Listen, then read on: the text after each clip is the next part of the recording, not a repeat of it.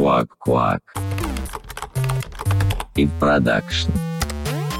Не релизьте 31 декабря. И не будет багов на проде. А, кстати, как это получилось? Просто интересно. Шантаж, подкуп. А, ну все, все то же самое. Да, понятно. Классика. Верните мою команду QA, я хочу вот назад, хочу к маме, на ручке. Зачем ты тимлит и почему ты тимлит и для чего ты тимлит? Ценить свою команду, любить ее и защищать. Полностью поддерживаю.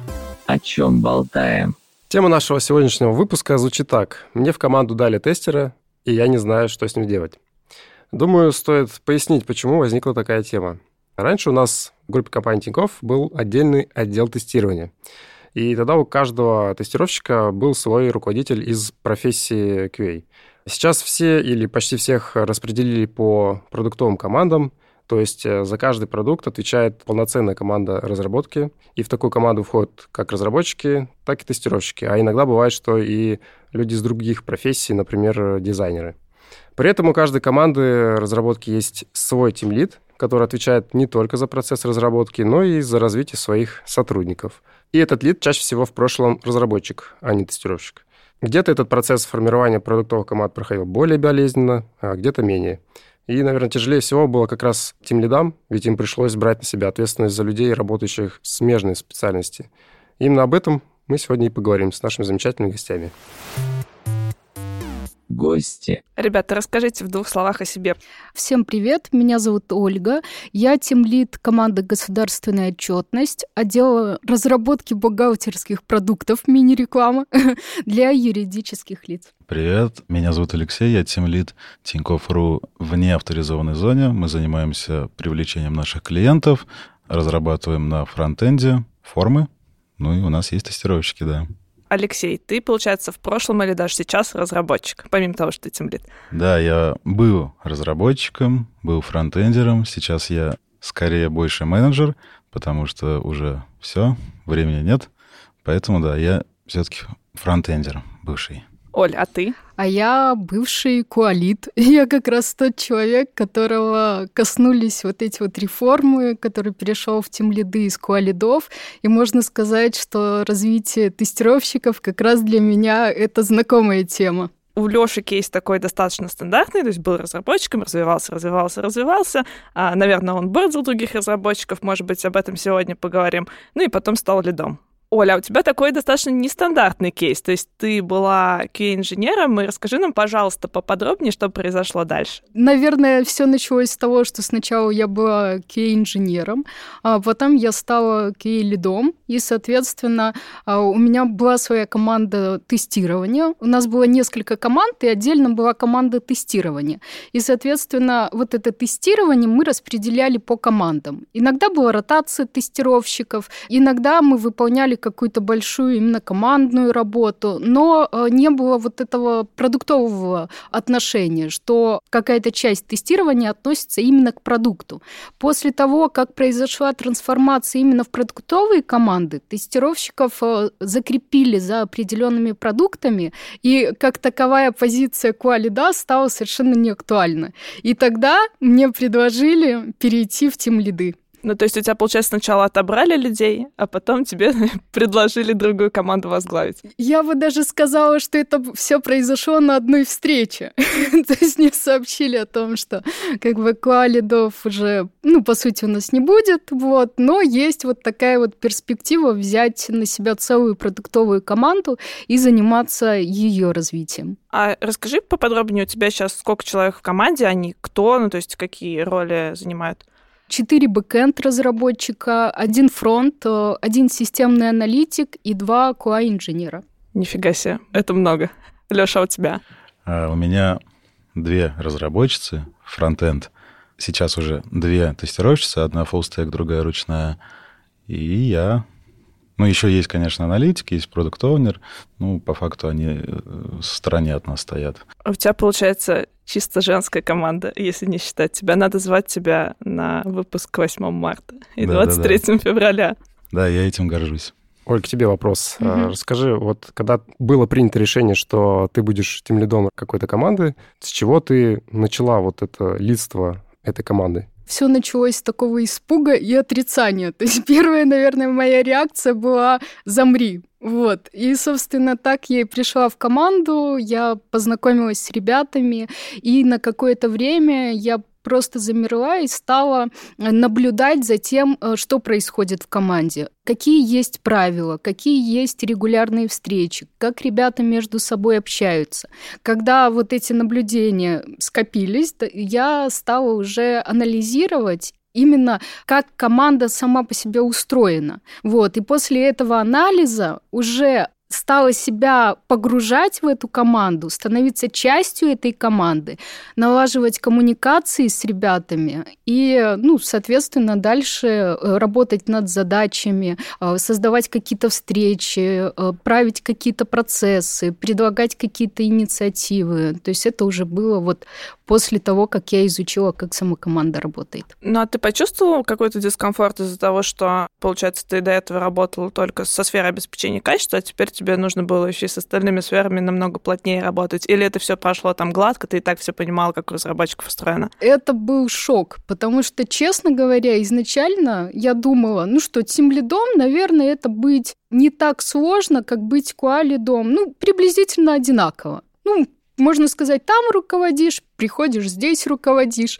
Но, по сути, все оказалось совершенно иначе, потому что когда команда разрастается, когда в ней появляются люди разных специализаций, а ты не являешься носителем этой экспертизы, то Иногда сложно выстраивать э, какие-то диалоги, брать на себя ответственность за вещи, которых ты, допустим, не понимаешь. Требуется значительно больше времени в погружение каких-то там технических вопросов, командных вопросов. А когда я была лидом тестирования, конечно, все было проще, потому что у меня был свой опыт, у меня была экспертиза, мне было понятно, э, чем озабочены ребята, чего хотят от них команды. Ну, то есть все было как-то более доступно, вот, и понятно. Оль, а ты помнишь свою первую встречу один на один вот с новым участником, да, то есть с разработчиком, с которым ты раньше не была а, в одной команде? Э, ты знаешь, Стас, я решила не мелочиться, я все встречи one-to-one первые провела за одну неделю, потому что я, я, честно говоря, не помню, кто был первый. Я помню единственное, э, что сначала все встречи начинались с какого-то такого молчания, ребятам, видно, было непонятно, что вообще можно говорить э, на встречах one-to-one, о чем со мной можно пообщаться. Ну, вот как-то вот такая вот была заминка.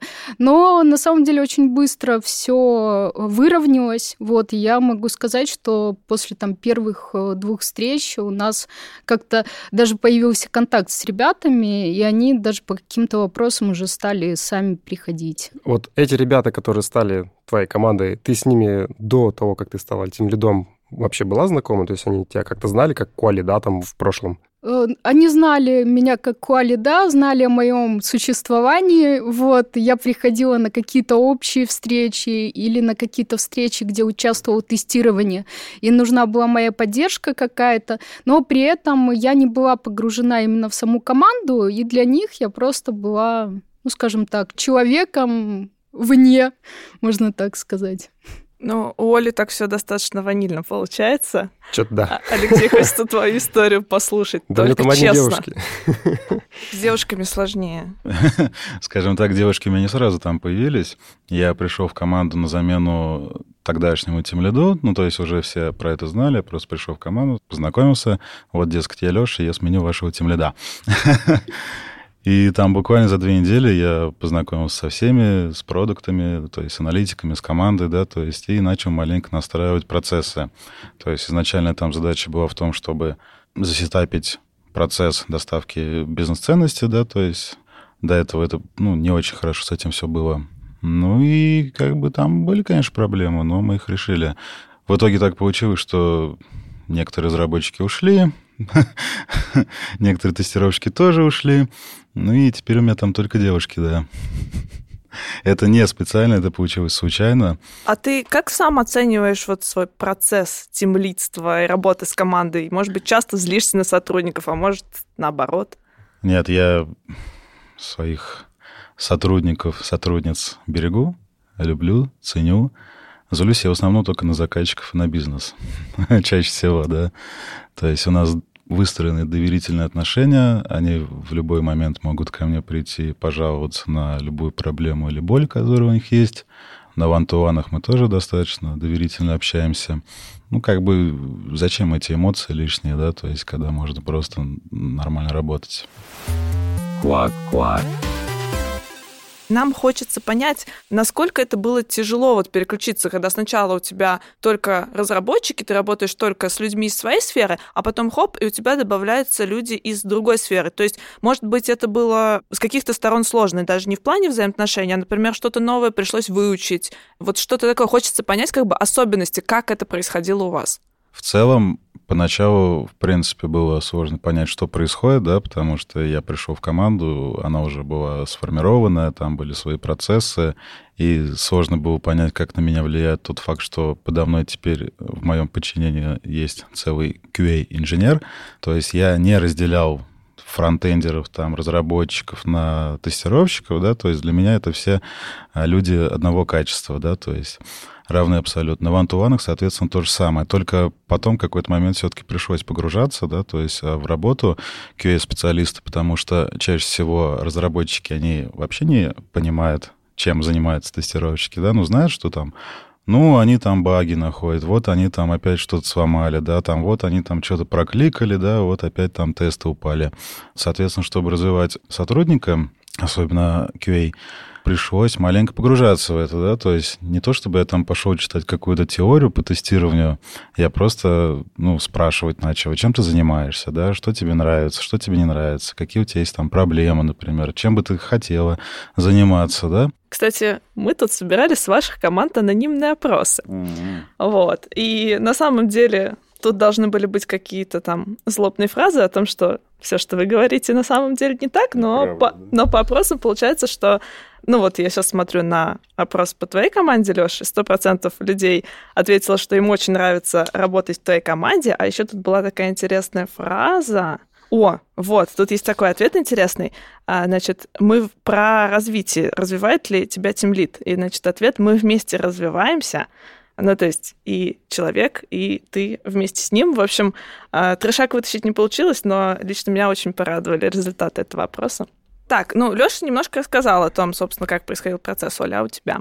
Ну, у меня, как я уже говорила, сначала было шоковое состояние, то есть я приходила в команду на утренний дейли, и для меня было ощущение, что весь мой мир просто переворачивается, как будто бы я на какой-то парусной лодке маленькой, и вокруг меня шторм, и вот это вот ощущение того, что все, что ты знал вчера, больше не актуально или актуально на небольшую какую-то часть, оно, ну, в общем, оно очень так будоражит, и вот, наверное, больше всего в этот момент хотелось назад, хотелось сказать нет, верните, верните мою команду QA, я хочу, я хочу вот назад, хочу к маме. Вот. На ручке. Да, на ручке. Ну, то есть это вот действительно было первое такое ощущение. И, наверное, первые дни, когда я просто приходила на дейли, для меня было очень сложно понять вообще, о чем ребята говорят. И, соответственно, понять проблемы самой команды тоже было очень сложно. И было вот это ощущение какой-то беспомощности, когда ты ни себе, ни другим не можешь помочь. И вот это ощущение, когда раньше ты мог, а сейчас для того, чтобы мочь, тебе нужно учиться, оно как раз вот, наверное, растянулось примерно на два месяца. То есть это не было такое вот мгновенное, что на следующий день я взяла себя в руки, сказала, Оля, ты можешь, пошла и все сделала. Ну, то есть вот такого вот не было. Потом был в декабре, э, это в октябре, получается, я стала этим лидом прошлого года. А, в декабре был курс внутренней работы с командой, который мне немножко помог.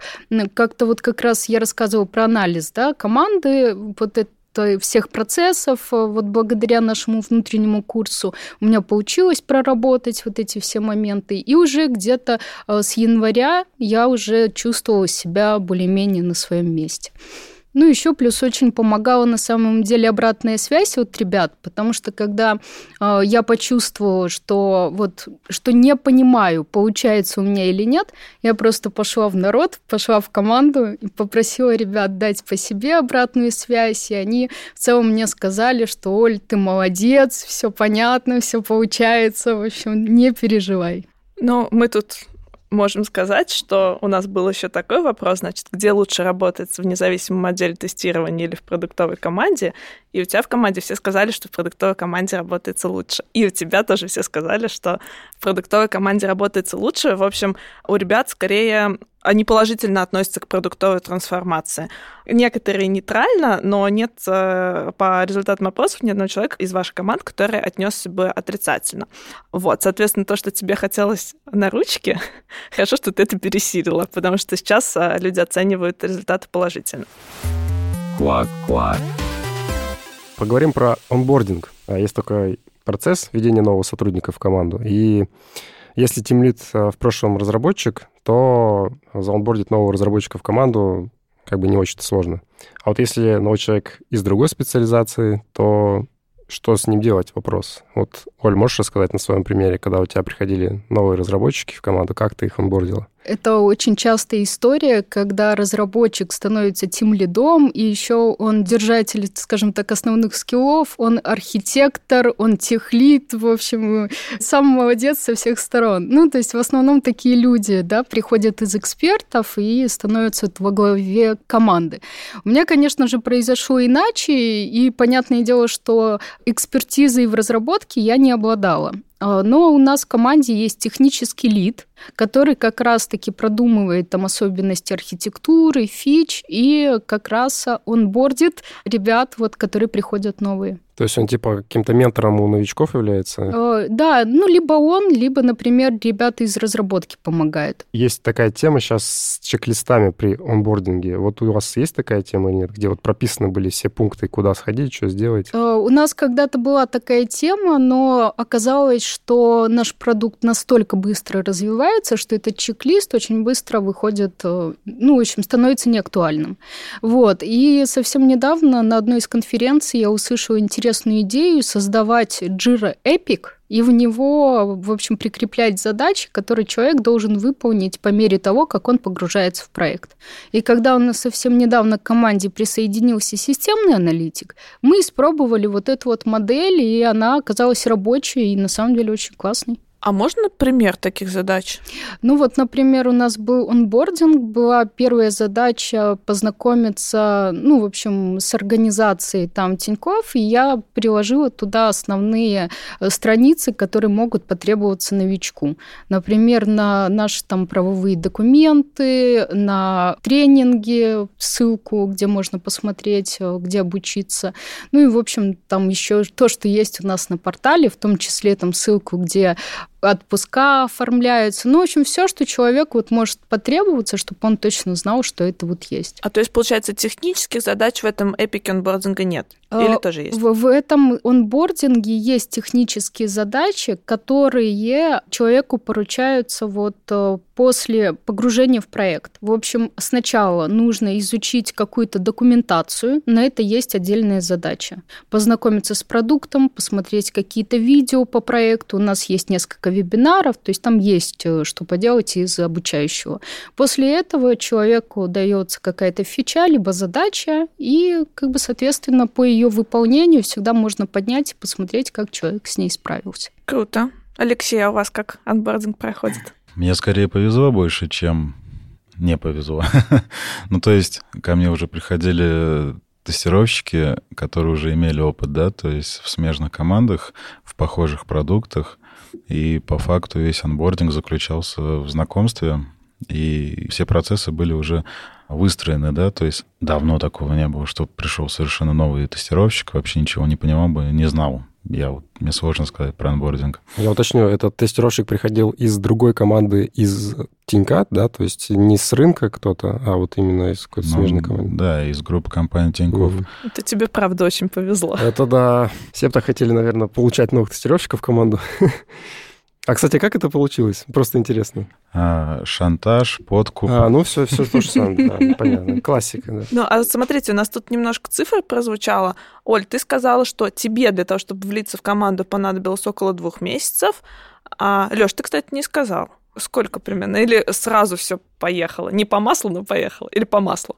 Ну, вообще мой бэкграунд в Тинькофф, он такой, что я пришел, по-моему, тогда еще на позицию верстальщика лет шесть назад. Потом достаточно быстро стал фронтендером, и так как у нас очень сильно расширялась в отделе зона влияния, мы много продуктов взяли на себя, мне просто выделили отдельную главную страницу Тинькофф.ру в разработку да, и, получается, в лидство. То есть я не был тим лид, я был просто лид человека из одного себя. Но у меня был еще тестировщик выделенный, да, ну, возможно, даже было несколько, они менялись периодически, но они были еще тогда по той старой структуре. Ну, я бы не сказал, что, кстати, у нас с ними было более плохое взаимодействие, чем сейчас с тестировщиками, когда они в моем а, подчинении. У нас скорее были такие партнерские отношения, да, то есть вот, ну что, там, поехали, поехали, катим, катим, да, депой, смог кок. А, было весело. Это немножко такой дух стартапа был. Там не было ни начальников, ни подчиненных, все наравне. Ну а потом мне все-таки после моих всех перепитий и смен продукта выделили команду. Я туда пришел на смену тем лиду, как я уже сказал.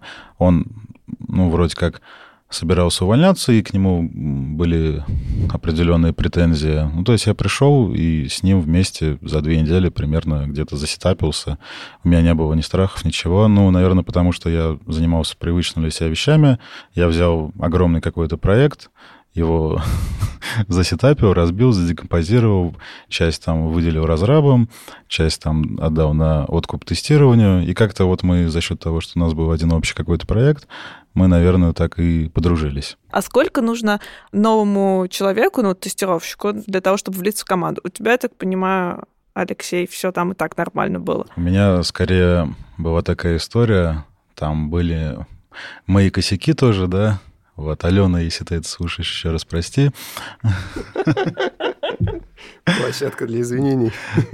Да, у меня была такая история, что к нам перевели а, джуниора QA, Алену, и потом какой-то момент, через месяц и через два, ей дали в нагрузку вроде как медуа, да, то есть и Алена занималась менторингом, и еще параллельно занималась регрессами, релизами, да, то есть и на каком-то ускоренном сроке. Сам я тоже, можно сказать, был а, занят много, поэтому не уследил за выгоранием, но все-таки все решилось хорошо, слава богу, да, все повезло нам. Но в целом сетап был скорее у нас, в принципе, в привлечении. Мы занимаемся же привлечением. У нас очень много гипотез, а, АБ-тестов и прочего, и там нет такого времени на раскачку. У нас либо люди раскачиваются, либо, ну, нет.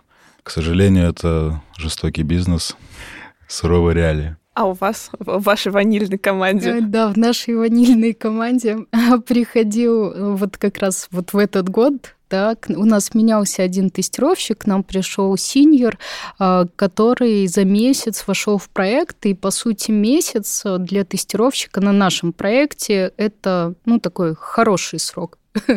Вот, потому что, ну, у проекта высокий порог вхождения, поэтому мы не можем требовать так, чтобы ребята пришли и с первой или со второй недели сразу все тонкости бухгалтерии изучили или там электронного документа оборота и уже там все тестировали.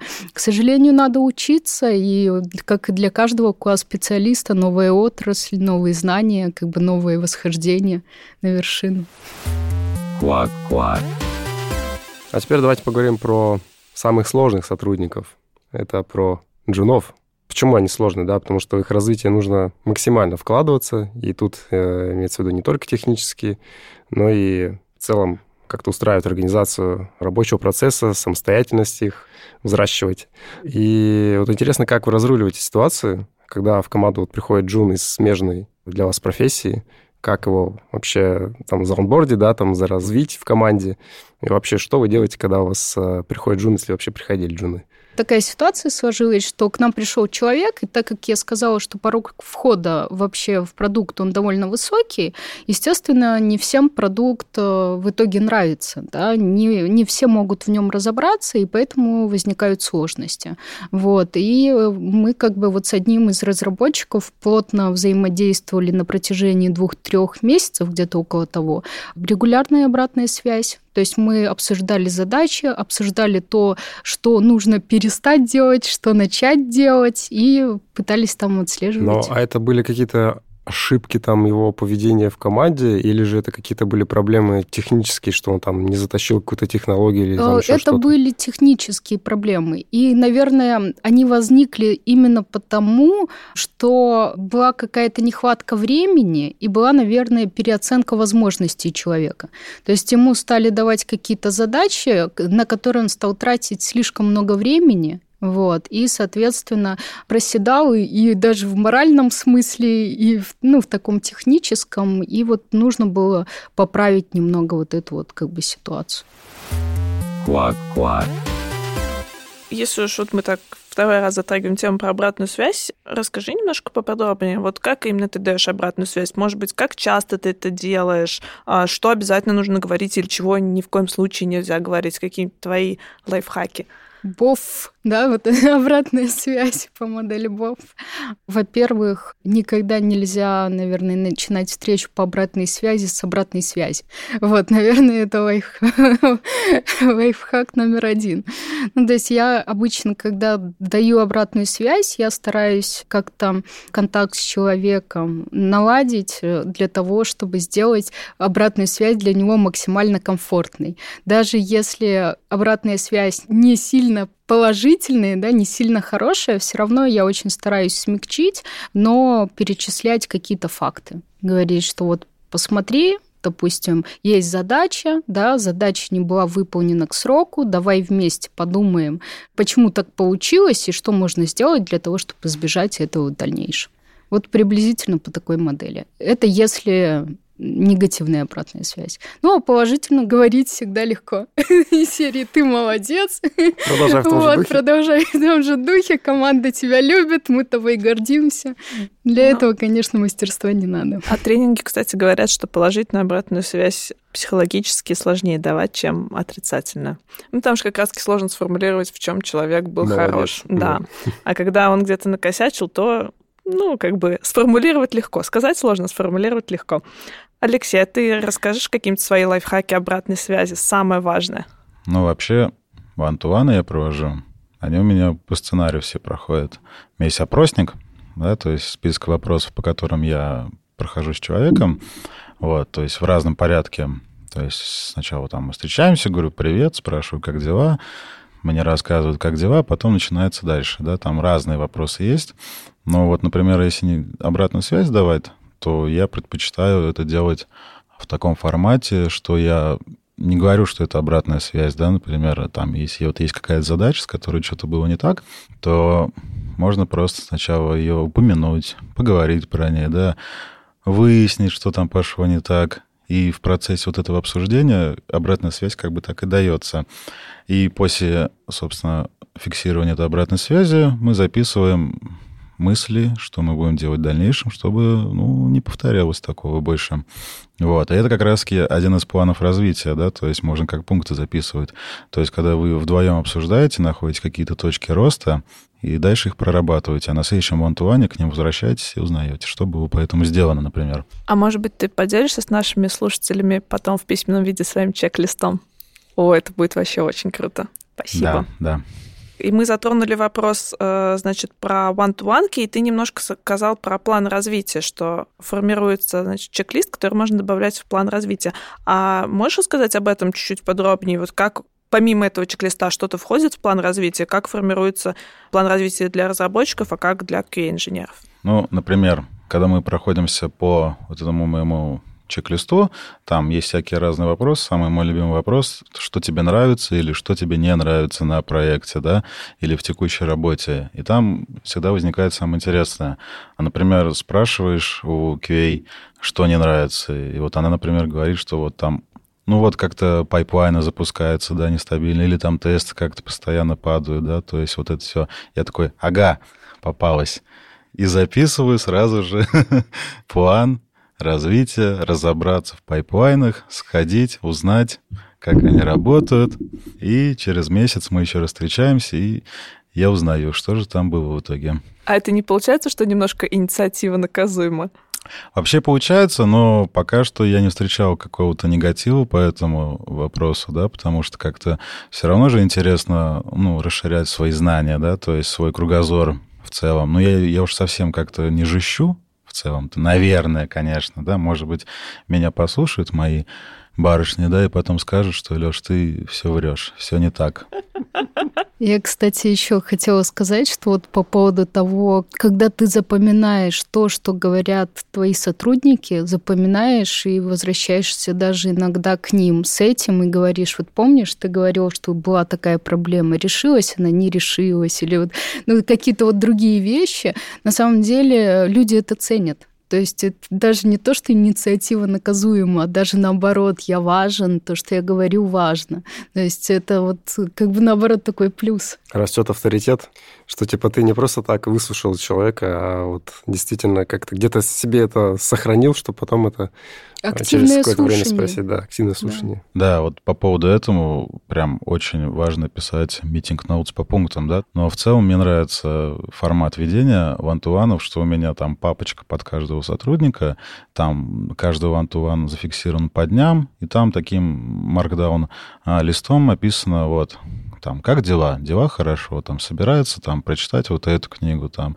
хочет съездить там в отпуск туда-то, да, там, а, зафиксировали, что сделают вот эту задачу, да, то есть, ну и так далее, так далее, так далее. И через месяц ты, разумеется, ничего из этого не помнишь, да, только какие-то детали читаешь этот список и проходишь по нему, и как бы, да, у вас сразу же есть какой-то контакт, начало беседы именно, да, то есть не так, что там, как дела, ты спрашиваешь, ну, как там твой отпуск, да, там, там, как там твоя кошка, например, да, то есть, ну, это хороший старт для беседы. А было ли такое вот э, в твоих вантуанах с тестировщиками, что они тебе рассказывают о каких-то своих болях, проблемах, и у тебя просят какого-то совета, там, помощи, типа, я вот хочу разобраться с этой темой, ну вот не знаю, короче, как это, вот я вроде что-то попробовал, но... ну, И что самое важное, и сам ты тоже не знаешь.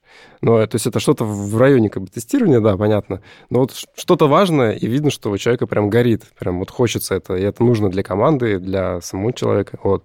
Что ты делаешь в этом случае? Вообще бывали ли такие случаи? Ну да, разумеется, я не могу дать какие-то конкретные советы в области тестирования. В таких кейсах я отправляю своих тестировщиков к Маше. А почему к Маше? Почему не куда-то там еще? Вообще не к Маше напрямую, конечно, там, а в чатике общие, которые у нас есть по тестированию, да. То есть я... Таких вопросов у меня на самом деле много возникало. Я прям начал беспокоиться по этому поводу, потому что, насколько я помню, раньше были чаты, там общие какие-то тусовки, встречи тестировщиков. Это была какая-то одна большая банда, да, такие, как и в универах, там есть спортсмены, есть там, грубо говоря, ботаники, да, то есть вот тестировщики были такими спортсменами, которые там ходили, тусили вместе. Потом какой-то момент это все подзаглохло, но сейчас вроде опять появилось, да, то есть там есть завтраки всякие, да, но в целом я как раз спрашивал своих, вот, а вы можете вообще, можете ли вы куда-то сходить за помощью? Кто-то вам может ответить, да? Ну, вроде как да, то есть есть какие-то общие тестировщические чаты. Я прям, ну, на этом настаивал, потому что один из пунктов анбординга QA новых, которые пришли снаружи, да, с рынка, это как раз-таки вот общее какое-то комьюнити для тестировщиков. Квак-квак. Мы тут так много говорили про обратную связь, но мы все говорили о том, как ее давать. Он положительно, отрицательно. А вы готовы получить сейчас обратную связь от ваших команд? Да. Так, ну тогда, значит, с тебя, Алексей, начнем. Твоя команда, значит, характеризует тебя как босса лучшего и грозу района. Я не знаю, что бы значило последнее. Но я, кстати, согласна с этим, с этим определением. Вот, ну и на самом деле ребята говорят, что все идет хорошо и так держать. А, Оль, а Давай. тебя как заботливого профессионала и очень ответственного тем лида. И тебе советуют стараться не выгореть. Спасибо. Я не знаю, насколько хорошо я даю положительную обратную связь. Наверное, не очень, судя по моей было команде. приятно, но сначала было немножко страшновато, что именно сейчас что-то может пойти не так. Странно, что мне советуют не выгореть. Видимо, верят в меня.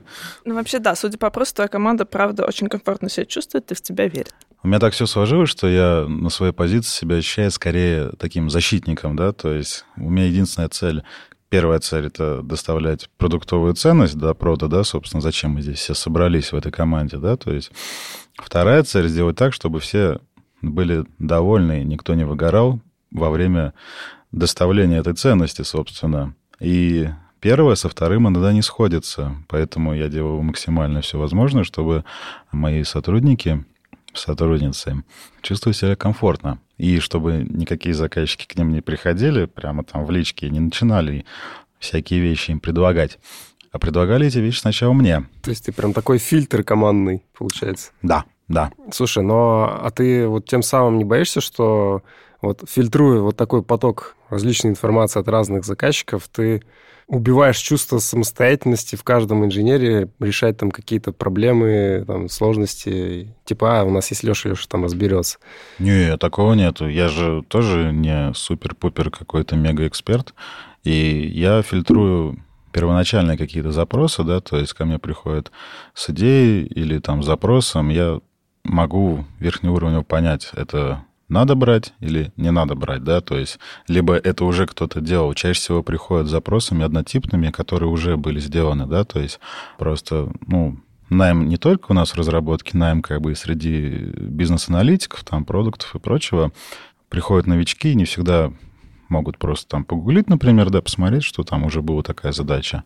Потому что если бы я это не фильтровал, они бы постоянно ходили к разработке и задалбывали одними и теми же типовыми вопросами. А когда, собственно, приходит с чем-то новым, с чем-то интересным, разумеется, я спрашиваю экспертизу у своих ребят. То есть я не держу это все в черной коробке у себя, потому что я такой жадный, да, то есть и все это мое, никто это меня не уволит никогда, потому что у меня бас-фактор там огромный. О, кстати, а ты э, за время своего темлиства уходил в отпуск? Да, я это делаю периодически, все хорошо. Там ничего не сгорает, э, не, не рушится, все окей?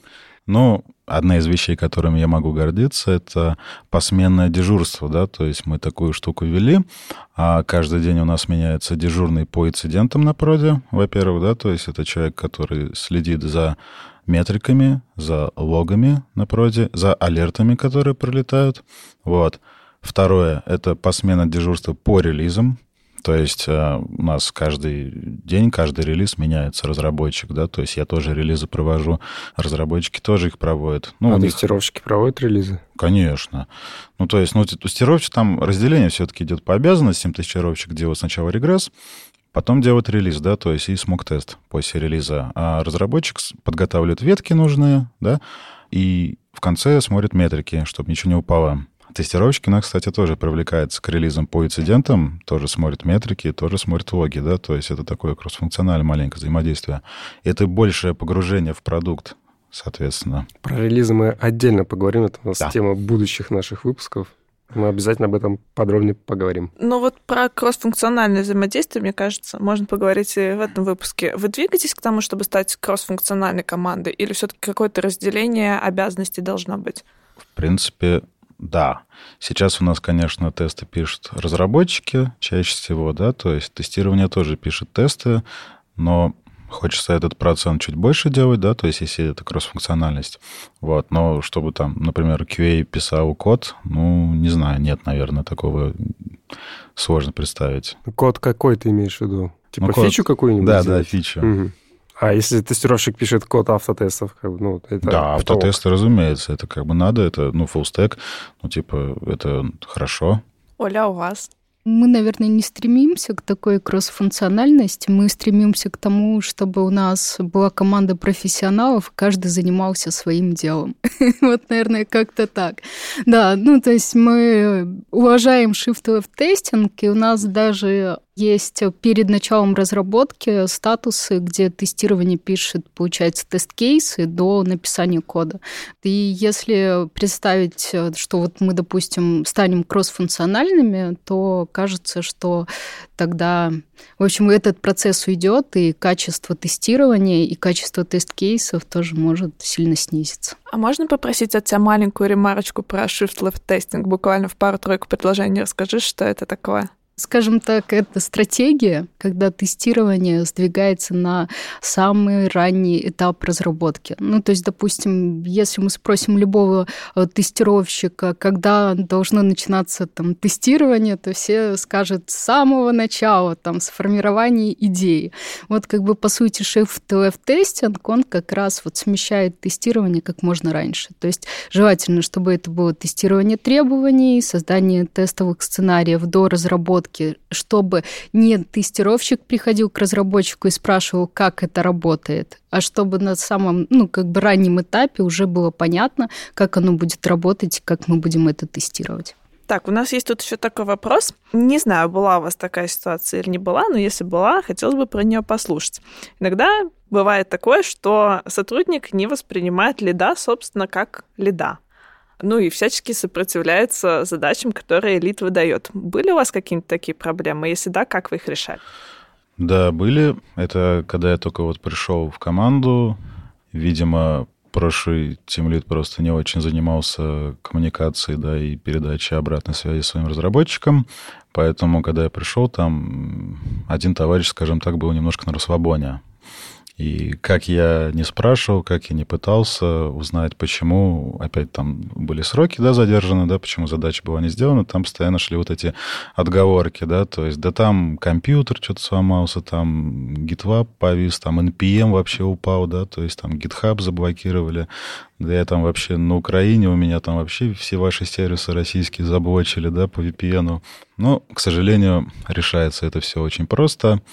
Вы собираетесь с ним, говорите прямой фидбэк, что вас не устраивает эта работа, даете ему месяц либо два срока исправиться, соответственно, прописывая задачи, которые надо сделать, да, конкретно по пунктам, и исходя из моего опыта, чаще всего никогда не доходило до того, что приходилось бы как-то прям человека а, увольнять, а люди сами уходят, понимая, что они не могут работать, да, то есть в нормальном объеме, то есть люди, которые привыкли, скажем так, немножко халявить, они понимают, что когда их заставляют по-настоящему работать, то они уже не вывозят. Ну, у меня на самом деле такой ситуации не было, но у меня есть другая ситуация. У меня в команде есть несколько таких сильных людей, у которых есть э, на каждое, скажем так, предложение есть свое мнение, и они там иногда могут даже так довольно настойчиво его высказывать. Вот, но я бы сказала, что это даже больше плюс, чем минус, потому что эти люди очень инициативные и, как правило, много знают, и просто у них такие требования, скажем так, высокие и к окружающим, и к себе. Получается, пока повезло, что таких ситуаций не было, но да, вот если потенциально да. появится, то что ты будешь делать? Как а, Если потенциально появится, я думаю, что я буду а, выяснять в первую очередь а, заинтересованность человека, почему он себя так ведет, чего он хочет. То есть его вот этот скрытый мотив. Ведь если он не будет воспринимать меня как лидера, да, то здесь что-то обязательно за этим стоит. Вот это нужно выяснить, и когда я это выясню, здесь и решится вся ситуация. Круто. Ну да, тут еще важно понимать действительно, какой мотив, если там человек действительно саботирует тебя, да, то есть и всю твою работу, либо он просто не согласен с какими-то решениями, да, если он не согласен с решением, то можно просто поговорить, обсудить это, найти какой-то компромисс, вот. То есть тут важно разделять. Да, да, все так. Спасибо, ребят, что такой сложный кейс с нами разобрали. Вдруг у вас есть кейс какого-то прикольного, смешного или супер полезного бага на проде, который можно рассказать нашим слушателям для того, чтобы у них такой баг не повторился. Если нет, то ничего страшного. Я могу сказать только одно. Не релизьте 31 декабря. И не будет багов на Так, проде. ну-ка, какой там баг был? Просто не надо ничего релизить 31 декабря. Ну, у нас просто был один год, когда мы катили 8 хотфиксов, все новогодние праздники по одному. И я прям после этого понимаю, что фриз на новогодние праздники сделан умными людьми. Я могу сказать, что у меня точно веселых багов не было. Были такой грустный. Квак-квак. Давайте я тогда немножко подведу выводы, которые я сделала из нашего разговора, а вы можете меня поправить или согласиться. Значит, если ты тимлид, неважно, кем ты был до того, как стал тимлидом, неважно, кто у тебя в команде, главное — это быть нацеленным именно на менеджмент, на свою команду, стараться сделать процесс оптимальным, проводить one-to-one, давать обратную связь, стараться развивать своих сотрудников, а если где-то у тебя не хватает компетенций, то всегда можно обратиться к коллегам, и постепенно они наработаются. Как-то так? Да. Ну, вообще важно понимать, зачем ты тимлид и почему ты тимлид и для чего ты тимлид, да? То есть чаще всего тимлиды попадают какие-то либо самые сильные разрабы, либо, ну, я про разрабов говорю, потому что я сам такой, либо те, которые дольше всех работают, да, и больше всех знают. И первое время ты, в принципе, не понимаешь, зачем тебе это все, да, то есть сначала ты думаешь такой, круто, ты теперь руководитель, ты теперь тимлид, это рост, потом у тебя эта эйфория спадает, ты думаешь, а зачем мне это все? Я же нормально сидел, писал свой код, меня никто не трогал, мне это нравилось. А потом я посмотрел замечательное выступление Саши Поломодова, и там был один хороший поинт про то, зачем быть тем лидом. Тем лидом можно и нужно быть за тем, что ты можешь влиять на продукт, да, то есть если ты продуктовый тем лид. И, соответственно, управляя своей командой, ты создаешь этот продукт, ты на него влияешь, ты видишь его результат. Вот. Зачем можно быть тем лидом? А Я соглашусь с Алексеем, еще немножко вот, ну, дополню, что действительно вот эта опора на внутренние смыслы, она очень важна, потому что быть тем лидом просто потому, что это престижно, ну, то есть на этом долго не удержишься. И здесь действительно нужно понимать, какую ценность темлидство несет для тебя, и что ты можешь дать окружающим, действительно, что ты можешь дать своей команде. И очень важно для темлида это ценить свою команду, любить ее и защищать. Е. Полностью поддерживаю. Короткая инструкция для тех тимлидов, у кого в команде появился э, сотрудник из другого направления. Соответственно, тимлид, допустим, в прошлом КУА появился разработчик, или тимлид в прошлом разработчик появился КУА. Делай раз, делай два, делай три. Что нужно сделать для того, чтобы такое появление нового человека прошло хорошо? Мне кажется, сначала надо познакомиться. Это, понятно, это нулевой шаг. Первый шаг — это понять, что вы смотрите в одну и ту же сторону, у вас общие цели, вообще объяснить хотя бы, да, чем вы здесь занимаетесь и что вы хотите от этого специалиста.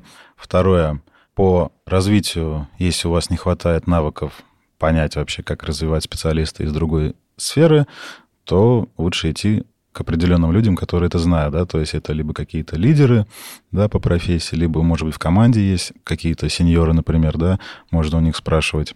А третье, ну, в целом, не надо относиться к человеку, как будто он какой-то пришелец, да, пришел там, и неизвестно, что с ним делать, как разговаривать. Он же так, точно такой же человек. В процессе разговора вы найдете общие знаменатели. Спасибо. Оль? Первое – это действительно знакомство. Нужно понять, э, что это за человек, какой у него опыт работы, ну, то есть кто он вообще в жизни для того, чтобы вот настроить как-то контакт. Второе, наверное, это погружение в продукт. Надо рассказать человеку про продукт, как мы работаем, э, какие стратегии используем, в общем, как у нас что организуется. Третье, наверное, я как обычно делаю, и, наверное, это правильно, я иду как раз к техническому лиду и спрашиваю, какую задачу мы можем дать этому разработчику для того, чтобы улучшить, во-первых, его погружение в проект, а во-вторых, посмотреть, насколько самостоятельно он сможет справляться. Ну и плюс, э, чтобы по этой задаче он задавал какие-то конкретные вопросы и не просиживал там ночи, не зная, что ему теперь делать. Вот. Ну и, конечно же, с такими ребятами нужно как можно чаще проводить вантуваны.